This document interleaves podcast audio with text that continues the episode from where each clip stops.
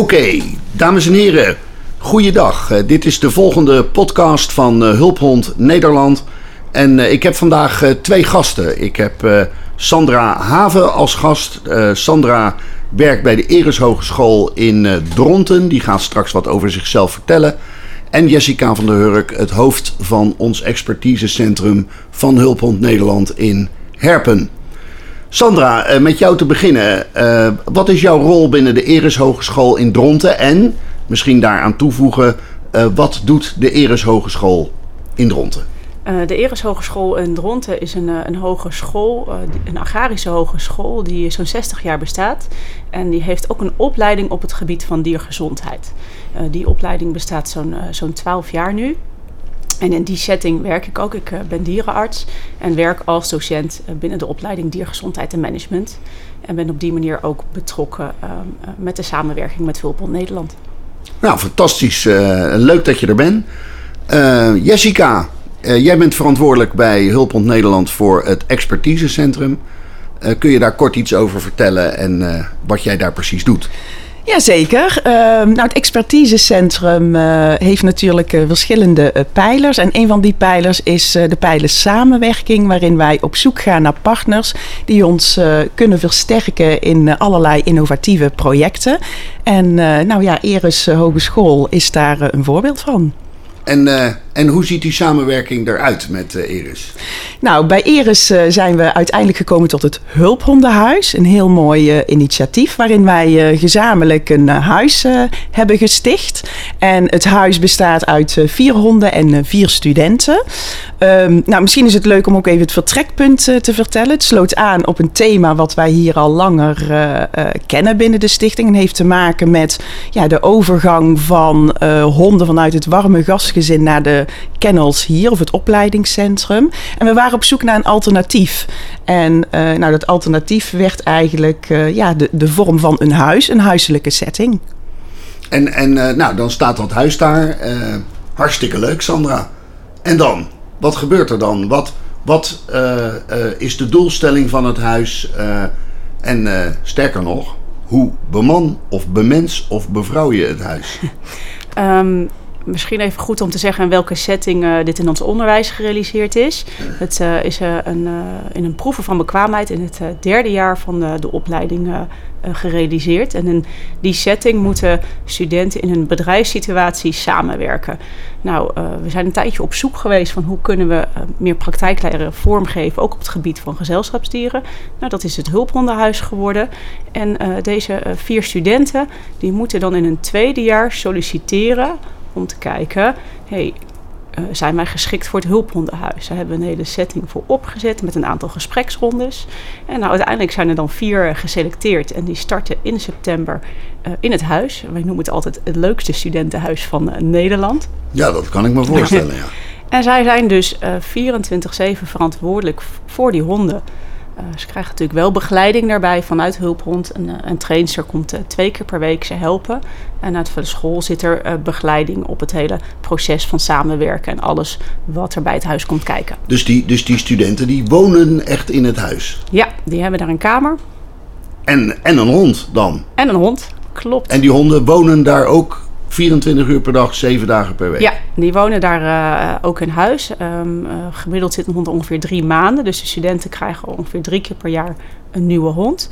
En die hond moet overal mee naartoe. Uh, in overleg natuurlijk.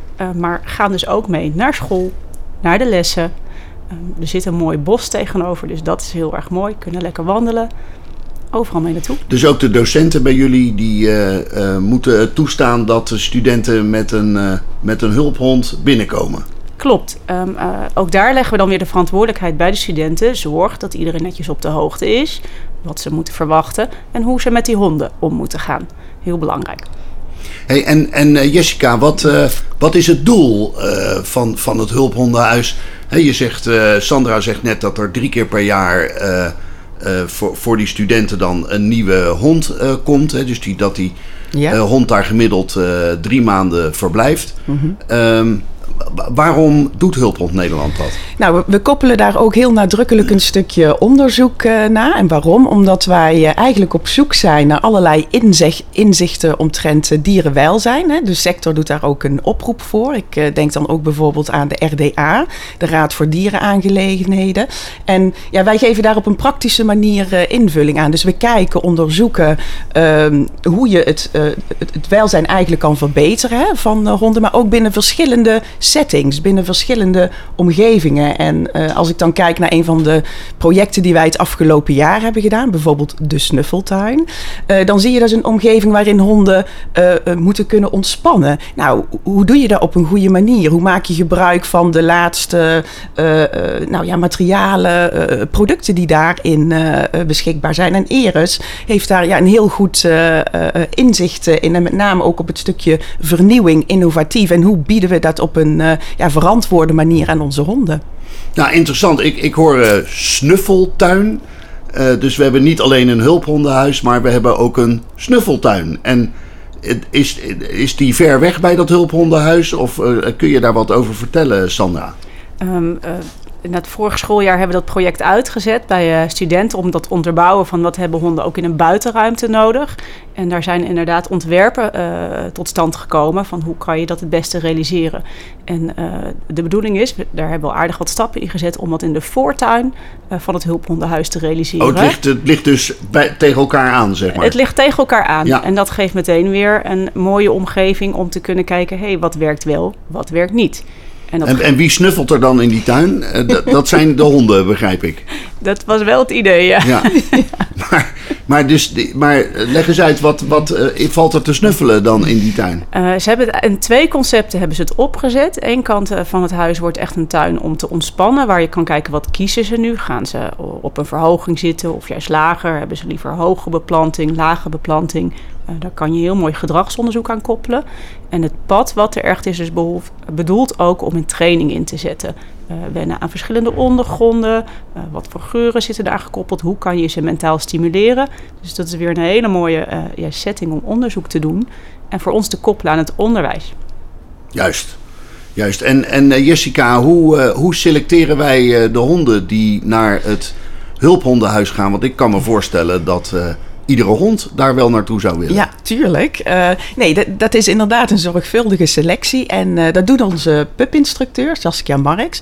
En zij let ook heel erg goed uh, op nou ja, de, het karakter van de hond in combinatie met de studenten. Dus we betrekken ook nadrukkelijk Saskia bij de sollicitatieprocedure, zodat zij ook echt kan observeren wat is het type, wat is een beetje ja, de bloedgroep van, of de kleur van die student. Want ja, dat is gewoon heel belangrijk voor ons om uh, ja, goed te kunnen matchen aan uh, de hond. Ja, en, en ik, ik begrijp, uh, althans ik neem dat even aan zoals we hier bij elkaar zitten, dat uh, het niet alleen wordt gebruikt uh, voor onderzoek, maar dat de honden ook daadwerkelijk hulphond worden. Klopt, ja, dat klopt toch? Hè? Zeker. En dat is natuurlijk ook ontzettend leuk uh, om te zien. We hadden bijvoorbeeld Faiko, hè, die is inmiddels voorleeshond geworden. En ik merk dat studenten het ontzettend leuk vinden als ze later ja, zien waar de hond te werk in wordt gesteld. En ja, dat zij daar ook een, een bijdrage aan hebben geleverd.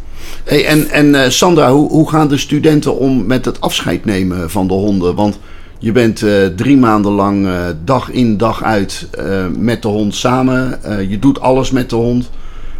en dan moet hij weg. Ja, en dan? Dat is een dingetje. Ja, is dat een dingetje? Dat is een dingetje. Ik, ik schaf een grote voorraad chocola aan, altijd. van tevoren. Nee, dat, ja, um, vooral de eerste hond die ze hebben, is, dat is gewoon heel erg moeilijk, is dat. En ze weten... Um, uh, waarvoor die verder moet. En, en dat helpt wel heel erg mee.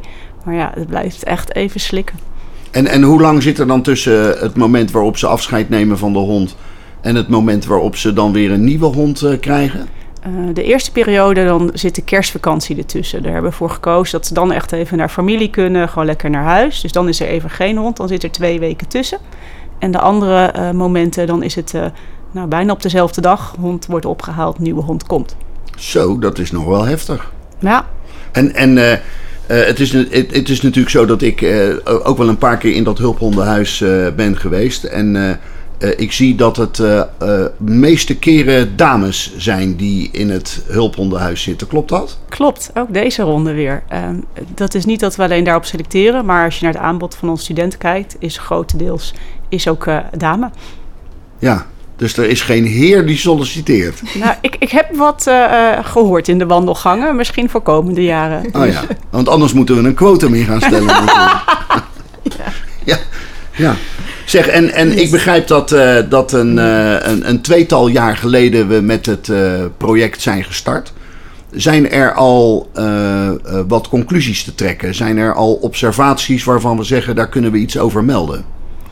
Um, twee jaar geleden gestart. Het eerste jaar was heel erg uitzoeken van hey, hoe moet het precies inrichten, wat past erbij. Daar hebben we heel veel van geleerd. Uh, ook van wanneer moeten de honden weg, welke type honden kunnen hier komen. En we hebben nu twee jaar uh, ook uh, stresshormoon gemeten in de urine. Um, en daar uh, zijn uh, nog niet hele grote verschillen uitgekomen. Uh, maar je, altijd bij dit soort onderzoeken moet je heel veel data hebben. Dus daar gaan wij, gaan wij lekker mee door. wat wel opvalt, en daar hebben we eigenlijk niet eens over nagedacht, is dat de studenten hier zoveel van leren. Dat de honden zo'n mooie spiegel zijn voor het gedrag van de studenten. Ja, daar kan ik als docent niet tegenop. Nee. Dus na, na een jaar, schooljaar uh, in het hulphondenhuis zijn het ineens volwassen mensen geworden. Klopt dat? Ja. Ja, ja echt. Echt heel mooi. Eindgesprekken zijn fantastisch uh, wat dat betreft. Het is zo'n mooie leerervaring voor ze. Nou, dat is goed om te horen. En de honden, Jessica, hoe uh, zijn, zijn daar al conclusies uit te trekken met betrekking tot ehm, de omgeving waarin we ze nu trainen? Uh, ten opzichte van het hondenverblijf in Herpen? Nou, nog geen hele valikant uh, verschilling. Dus zoals Sandra zegt, daar zal je nog een tijdje uh, mee door moeten gaan om die volumes te verzamelen. Maar daarnaast vind ik het wel belangrijk om ook nou, vanuit Hulphond in ieder geval aan te geven dat wanneer je met dieren werkt, dat het een vak is. Hè? Dus ook gewoon een signaal wat je wel wil afgeven. Dat het werken met dieren nou, zorgvuldigheid, maar ook deskundigheid vraagt. En dat je dat heel eigenlijk moet borgen binnen een erkend schoolsysteem. En dat is zeg maar een element wat voor Hulphond uh, belangrijk is en ook voor de toekomst uh, ja, belangrijk om uh, uit te dragen. Ja, want, want welke, welke data verzamelen wij allemaal van de honden? is dat alleen maar urine of ook andere dingen? Nee, wij zijn ook druk met het optuigen van een activiteitsonderzoek. Hè. Dus daarin richt je vooral op nou ja, de momenten van rust en van slaap. Want we weten inmiddels wel dat honden ook ja, behoorlijk uh, wat slaap nodig hebben om te komen tot leren. En dat is een stuk wat we echt wel beet uh, gaan pakken de komende tijd. Maar het vraagt ook om ja, investeringen. Dus een stukje subsidieaanvraag zit daarin. Dus daar zijn we ja, druk mee bezig. Ja, en, en uh, juist uh, dat onderzoek naar, naar, dat, uh, naar die rustmomenten van die hond. Wanneer pakt hij zijn rust? Hoe doet hij dat? Op welke tijdstippen? Ja. Hoe lang duurt dat? Dat is met name ook data die uh, wij verzamelen. Ja, ik. en waarin we heel nadrukkelijk samen optrekken met Eris. En ook om daar andere partners bij uh, te zoeken.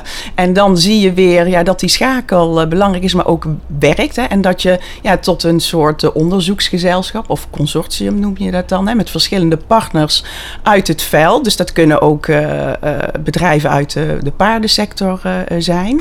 Um, om daar ja, samen onderzoek naar te doen. Dus dat je ook tot die volumes komt. Hè? Want ja, de wetenschap wil nou uiteindelijk ook uh, soms volumes om uh, aan te tonen dat, uh, dat het klopt wat je ja. zegt of dat het gefundeerd is. Ja, ja wat, wat natuurlijk prachtig is, dat is dat twee organisaties die. ja, waarvan een samenwerking niet direct voor de hand ligt in eerste instantie, dat die uiteindelijk tot dit soort prachtige projecten komen, Sandra.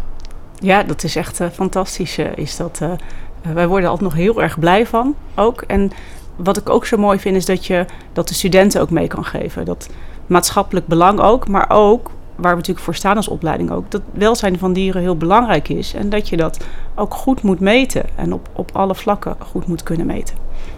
Nou, fantastisch. Uh, nou, dames, uh, ik vond het een, een verhelderend en enthousiasmerend verhaal. En ik hoop dat we de komende jaren nog heel veel onderzoek uh, in het hulphondenhuis uh, uh, zullen doen. Dat, het staat in Dront, hè, vlak bij jullie school. Klopt. dat klopt, ja, hè? Ja. Ja, dus, dus nou, en, en dat we daar nog heel veel goede data uit krijgen en dat we daar mooie conclusies uit trekken en dat het een hele goede leeromgeving voor de studenten blijft. Ik wil jullie heel hartelijk bedanken voor jullie aanwezigheid. Graag gedaan. Graag gedaan. Dit was uh, de podcast uh, over het hulphondenhuis bij de Eres Hogeschool in uh, Dronten. en we spreken u graag weer een volgende keer. Tot ziens.